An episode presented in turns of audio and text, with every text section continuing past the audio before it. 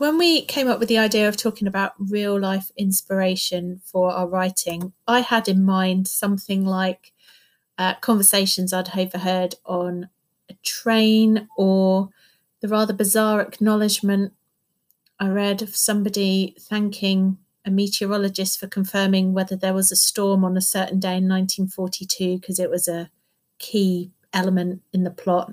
I was thinking, does that even matter if there was a real storm or not? But apparently it did. But it isn't just those personal things or those really individual things um, that can inspire us, but it's the bigger, um, the bigger events as well. As I have just learned from Fotis. So, Fotis, your inspirations are national and real. Indeed.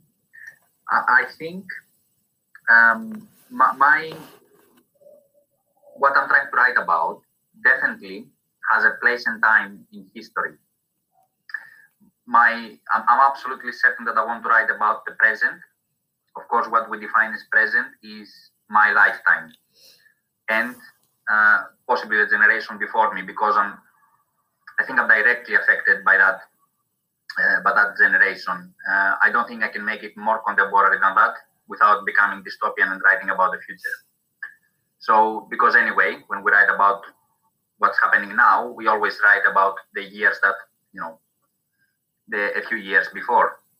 So, I'm, I'm trying to think in my life what events stood out that uh, brought division essentially between people. And uh, in Greece, uh, in 2016, we had a referendum about whether we should it was very weirdly phrased, and I think that that, that requires a chapter on its own.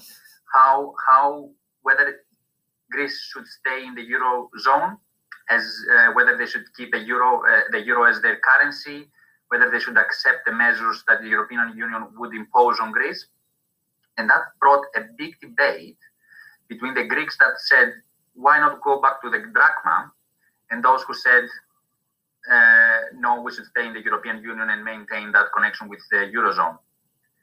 That brought other debates as well. Those who live abroad, should, should they have an opinion on that discussion or not? And I saw that with my own eyes, of course, in Facebook forums, but that doesn't take away that they are real people expressing opinions.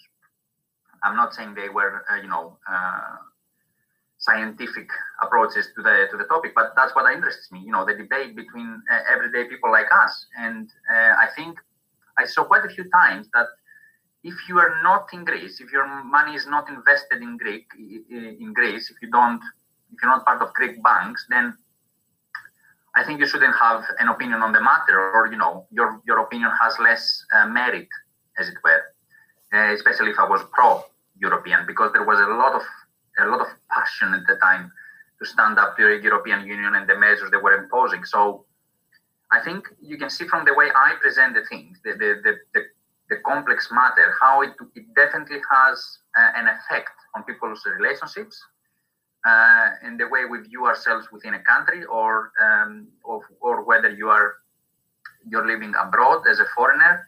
Um, and, and, I think that that inspired me from from day one to look at it as an event in I don't know if I I don't know if I want this to be uh, the main event or it's part of the story, uh, but definitely it's it's it affects the plot in one way or another because I think people change. You know, opinions come to the to the fore, uh, and I think that's where there's space for the characters to develop or you know have a, a conversation about the, the topics. Of course, getting a balanced approach to it is. Mm is very interesting and, and you have to be careful. And I always, I think, discuss these things with, with, with people like you. I think I've mentioned them in the past in, in writing groups. Uh, I always, I'm always happy to listen to other people's views before I uh, develop, you know, um, a position for the character. I don't think I, I need to develop this just by myself. So this is my view, essentially. I don't know what you think about it, um, guys. I'm quite interested that it it's your story went looking for an event rather than the event prompted a story in you. Was that accurate? So you needed to represent an aspect of your plot and this event suited it rather than this event happened and you thought, oh, I must write about that. Oh, that's that's, that's I'm, try, I'm trying to see. I'm trying to to uh, understand the question because uh, I'm trying to remember what actually what actually happened. Can can you say that again? Yeah. So so did well you you you've had this idea for your book for a while. So did you want to represent division and you thought, oh, this is a good event that I can use in order to show division? That thing happened and I can use that and I can work that in. Or was it that that thing happened and you thought, I must write about that. I need to build a plot around it. Which way round? I, I didn't build the plot around it. What mm. happened is because this happened in 2016, and my, my decision to start, you know, dealing with writing uh, came after that. Actually, uh, I think I always felt, and based on the reading I was doing and the, the, the, authors I was reading, I think I always knew that some of my writing will come out of real situations. Uh, and this was so big at the time that I think it's I cannot ignore it. Mm-hmm. So it, I'm not building the plot around it. I think it's very simple for me to add it because it's it's it's very if, when you're talking about politics in Greece, this fits right in there. So if I'm if I'm making a political situation set in Greece, and especially since uh, I'm interested at the moment in the in the in the con- in the contrast between living away from Greece and um, someone living in Greece, and you know how these identities are formed and, and class in a way on the on the on what constitutes Greek identity. I thought this would just be a nice uh, step or a nice chapter or a nice, um, not nice, an event within the story. Uh, but yeah, uh, I think it, it, needs to be done. Uh, it, it, needs to be done well, and it needs to fit in the overarching story and not just be uh, out of the blue. It must have some some relevance and some influence uh, to the story. You know, big relevance to the story. Otherwise, it's just some just me forcing things into the story that mm-hmm. doesn't fit. I don't I don't want to do that. So eh, so far, for example, although it was always there in my head as a, as an event that saved somehow my characters, it didn't appear in the hasn't appeared yet in the writing. Um, but it's always in the back of my head that this this has happened. You know, I can't ignore it as a as a as a formation of my story. Um, so at the moment, I'm using a different event. Uh, which I think is also universal in other countries, which relates to police brutality as well. Hmm. That's interesting about the the idea that kind of wanting to fit it in naturally, um, it having a natural place within your world, even though it's a real world event and your story is set within the real world. Actually, the story is always going to be set in Fotis's world because it's always your world to play around with, but you want it to naturally be a part of it as opposed to shoehorning it in or you know um, yeah I, am finding this this topic fascinating because real world we talked about real life inspiration but I, I was just thinking about it on a personal level mm. about people I know things that have happened to me things that happen Same. to people I'm close to now starting to think about and even talking about when we talked about news stories I was thinking about those small little nuggets of information you pick up on now we're talking about real world events and how they fit into those things, which is a, a kind of delicate area in its own right. You've got creative license, it is your world, so you can shape it and change those things. You know, people have rewritten uh, wars, rewritten, you know, the, the, the course of history in their books, and that's absolutely fine to do. But I think naturally, probably knowing our sensibilities a little bit, we feel a little bit of a responsibility to do those things in a in a in a certain way and not just completely bastardize things that have that have happened. I mm. think we maybe if it's fun to do that, we, we might do it. But certainly in the story that you're talking about, Fotis, you obviously want to do it in a delicate and um, responsible way. I the the thing that keeps striking me is COVID. So there's this whole big debate at the minute, isn't there, about I think mm, probably all three of us and probably most of the people I know are negatively anticipating this swathe of COVID related content that's going to be coming. I mean, I'm already at the point now where COVID related news stories, COVID related featured articles, long reads, all these sorts of things, I'm really struggling to read them. it just it's become noise now. It's become mm-hmm. re- repetitive, um, and I can't I can't personally think, and I do think about this a lot, what I could do to capture COVID that would give an interesting angle. So it, uh, what I think about is do I set my stories in a world that's post COVID and just the elements of it are in there, people wearing masks, stuff like that. But in in terms of actually tackling COVID more head on, I can't think of an interesting angle, and I'm definitely going to need really, really creative, interesting angles from mm-hmm. people for me to be invested in it because it's, it's going to be a lot of hard work for me as an audience member to be invested in that because I'm already very bored of it. And, um, you know, there was a real pickup in reading about um, plague writing and, and, and dystopian stories from what, I, from what I've read about. And I think it was also the same in certain content um, becoming very popular in terms of TV and film. But I am nervous that there's going to be a lot of COVID related storytelling in the future. Um, I, I, it's not it's not interesting enough um, just to just to cover lockdowns, pandemics, and stuff like that. I, I need mm-hmm. a really interesting creative angle, some real imagination given. I, I agree. Yeah, it's like what Foti said. It's got to be in the service of the story, hasn't it? Not the story itself. Mm. It's got to it's got to be the backdrop or the context or a prompt and it might be off stage the whole time those those would be the good stories because those are stories in their own right they're not about that thing another thing that just popped into my mind i don't like biopics as movies i, I can't stand biopics I, I just biopics whatever people go with uh, they just make me I don't know. I just I, I, they just make me uncomfortable. I, I don't like it. I don't like the kind of reverence of like someone's life and and and that person transforming into them. But what I am really do enjoy is when a particular moment in history is covered, and it, that's kind of like the sneaky way to get me to watch a biopic is if you just cover that real crucial point in someone's life.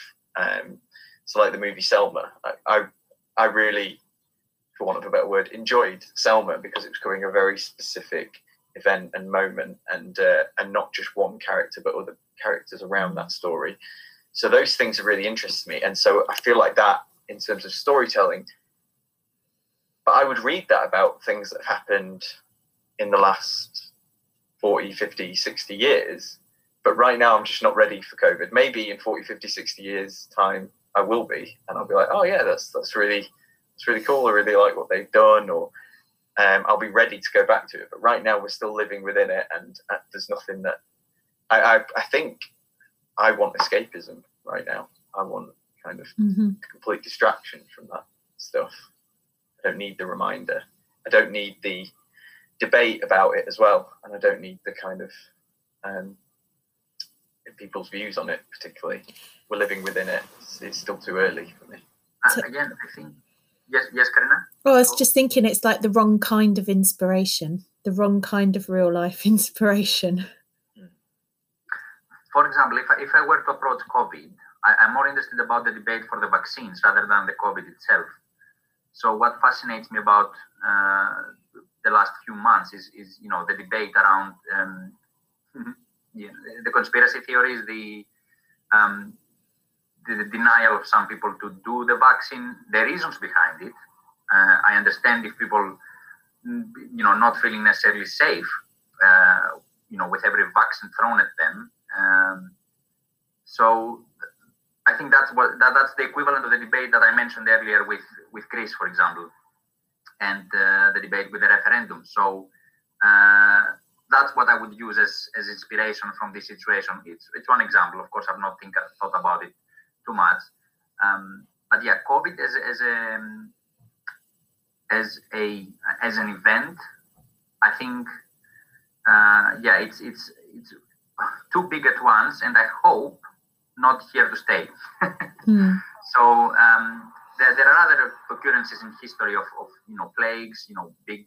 Uh, what's interesting is is to, to look at it from a historic perspective and, and, and see how whether we did anything differently or whether it's justified the way we, we approached it, you know, given that we have a different way of communicating things now compared to 500 years ago when a plague would be, you know, would have a different impact on society because there were not measures in place to, to defend it.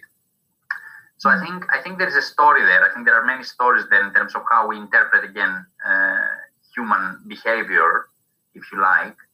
Uh, and yeah, but that's not something I'm going to approach at the moment.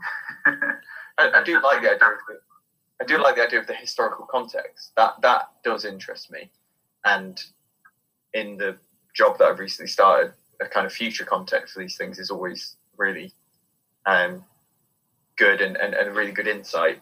Um, so those things are, but it's definitely in the non-fiction realm. I think I'm thinking more in terms of fiction and stories. And if I have to hear another podcast or read another story about love in the age of COVID, I, like I'll just stop. I'll just stop ingesting content ever um, until until we're definitely out of this time. The historical context is really interesting, like you say, the, the comparisons and going back through history. But like when you talk about the conspiracy theory angle, that is really interesting in relation to COVID. But for me, I want to see a story about conspiracy theories as a you know as a whole. It, it doesn't not just focused on uh, COVID, not just on um, vaccine kind of anti-vaccine, anti-vax type mindsets. Um, Adam Curtis, who's a documentary maker, has recently had a series called um, "Can't Get You Out of My Head."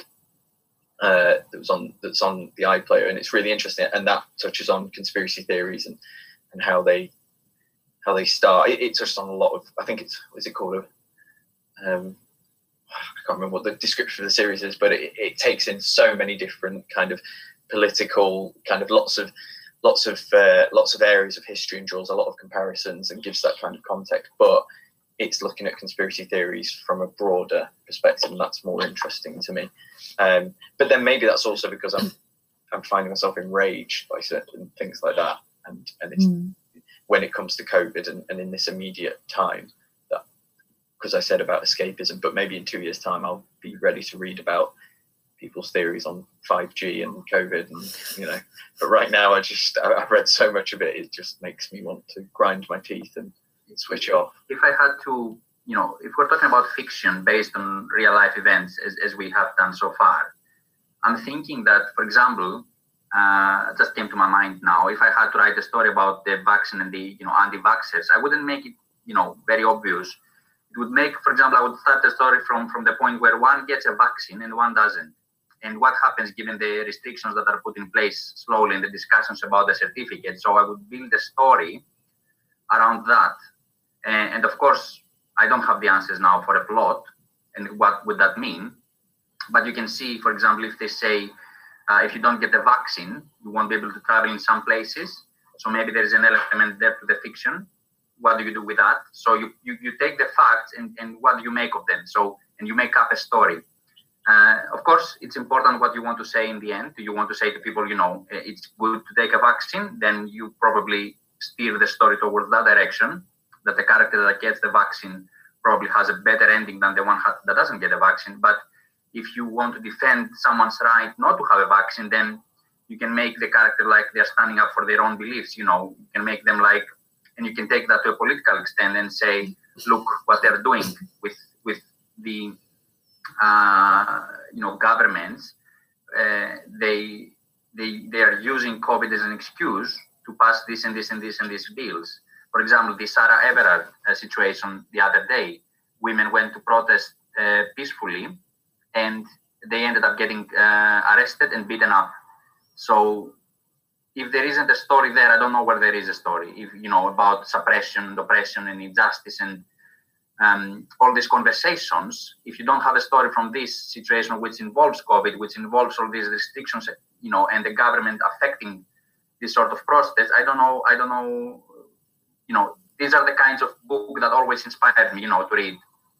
I think that, they bring me a topic that I'm, I'm very interested from a fictional point of view, so I can understand it, you know. Mm.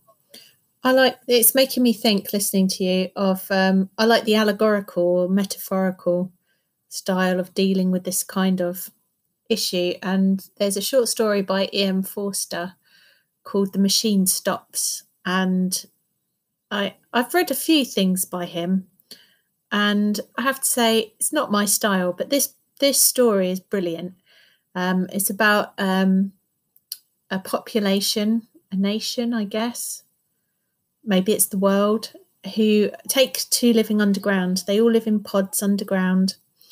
They have everything they need provided for them. They talk on little cameras all the time and they attend lectures on their little screens and they never leave their rooms and they're very happy. And they do all of this because the top of the surface is poisonous.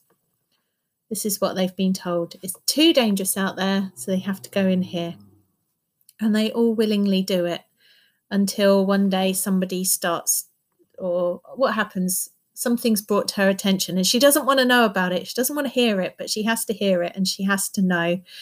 And it's forced, the knowledge is forced upon her that the world that she thinks she knows is not the world that is actually the one she's living in. And it's such a neat turn uh, the way that something is thrust upon you and your comfortable life is upset and things are being kept from you but it's in such a fantastical way it, i suppose it is science fictiony really which is quite odd for ian forster but i suppose a lot of his stuff is fantastical but yeah it, it makes the point in a really separate detached way and I think I like that because I think I get too depressed thinking about the world as it actually is. I want to, it's too awful. I want to go out and find a different world that I can learn stuff in. Yeah, yeah. I mean, just going back to the Sarah Everard stuff, it's, um, I'm, and this is just subjectively, I, I, I don't want to see, watch, read the, um, the police procedural on that because I, the whole story just I find really upsetting, um, and and it's an area of London I, I you know I used to live around there, and I'm 33 and lived in Brixton and and have a have a lot of female friends and stuff like that who live and work in London. It's, it's so it, and just for family and everything like that, everything is just too upsetting, and I don't want to see that sort of thing. But again, for me, what interests me is that stepping back and the the, the larger story about um, the kind of attitudes towards um, women and um, yeah, I've just got a book. I haven't read it yet, um,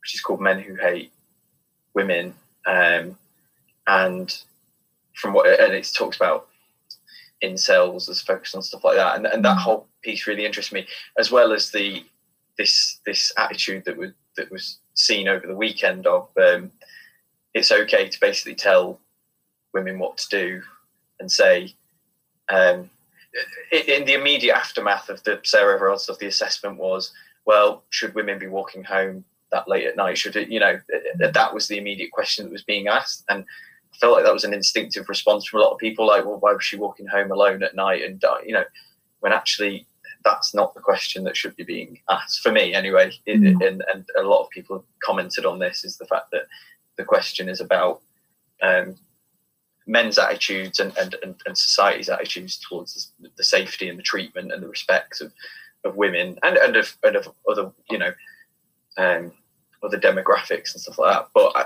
that's the piece I am more interested in and I find myself already mm. fascinated mm. with. Um, so that's just a subjective thing of like, but there are going to be other people who just cannot wait for that police procedural. Um, not, not. I don't mean in a kind of you know morbid kind of mm. um, just love for that sort of stuff, but that that's what they're more interested in is the story of, of that night and, and whatever happened. Um, but for me, I, yeah, I find that bit just too disturbing. Um, what I'm more interested in is yeah, the what the larger kind of piece about yeah. Mm and I think that's always going to be my interest. That's that's the stuff that the COVID stuff that will interest me is the historical context of it. Um, two things. One is when Carina was talking about Ian, Ian Forster. E. M. Forster. Yeah. E. M. Forster. Okay. Uh, yes, uh, that it did remind me like Plato's cave in a way. Uh, what you were uh, describing there. Exactly. Yeah. Um, Yeah. so I, I do I do enjoy an, an, an, an allegory indeed. Um, I think I agree with you. Uh, and you know when you were describing the story, I was like, uh, wow. First and foremost, uh, I think it's always beautiful to see something like that. You know, con- passing a message.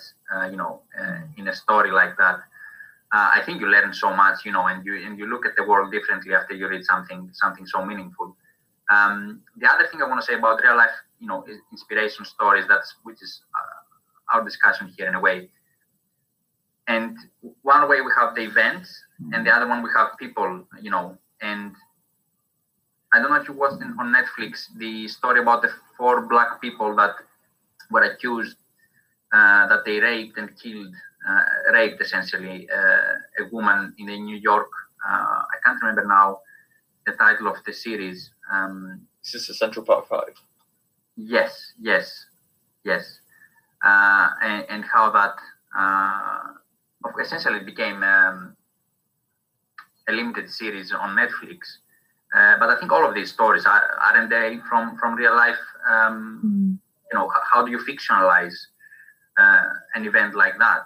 I think that's that's an interesting uh, that's an interesting art form of art because I think I wouldn't know about it hadn't I not seen it on Netflix. Not that I'm that not that I should wait for things to come out on Netflix, of course, but because I don't live in the United States, it's not obvious for me that you know this story does. It's not very easily uh, filters through my uh, you know uh, through my uh, field uh, of communication, as it were. So um, I, I think there is a value there. That's what I'm. That's where I'm going with us engaging with even some saddest, you know, sadder parts of, of these stories. You know, I know it's difficult. I know it's grim, um, but I am grateful to these that these people that that actually um, take the initiative to, to tell even these difficult stories. Um, uh, yeah, that, that's my comment.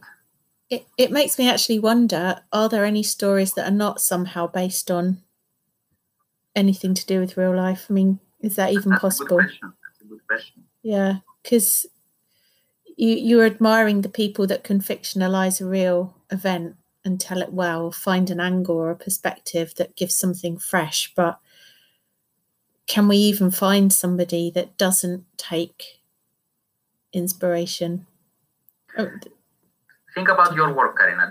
Can you can you even a little bit if you force yourself? Can you think your work as something?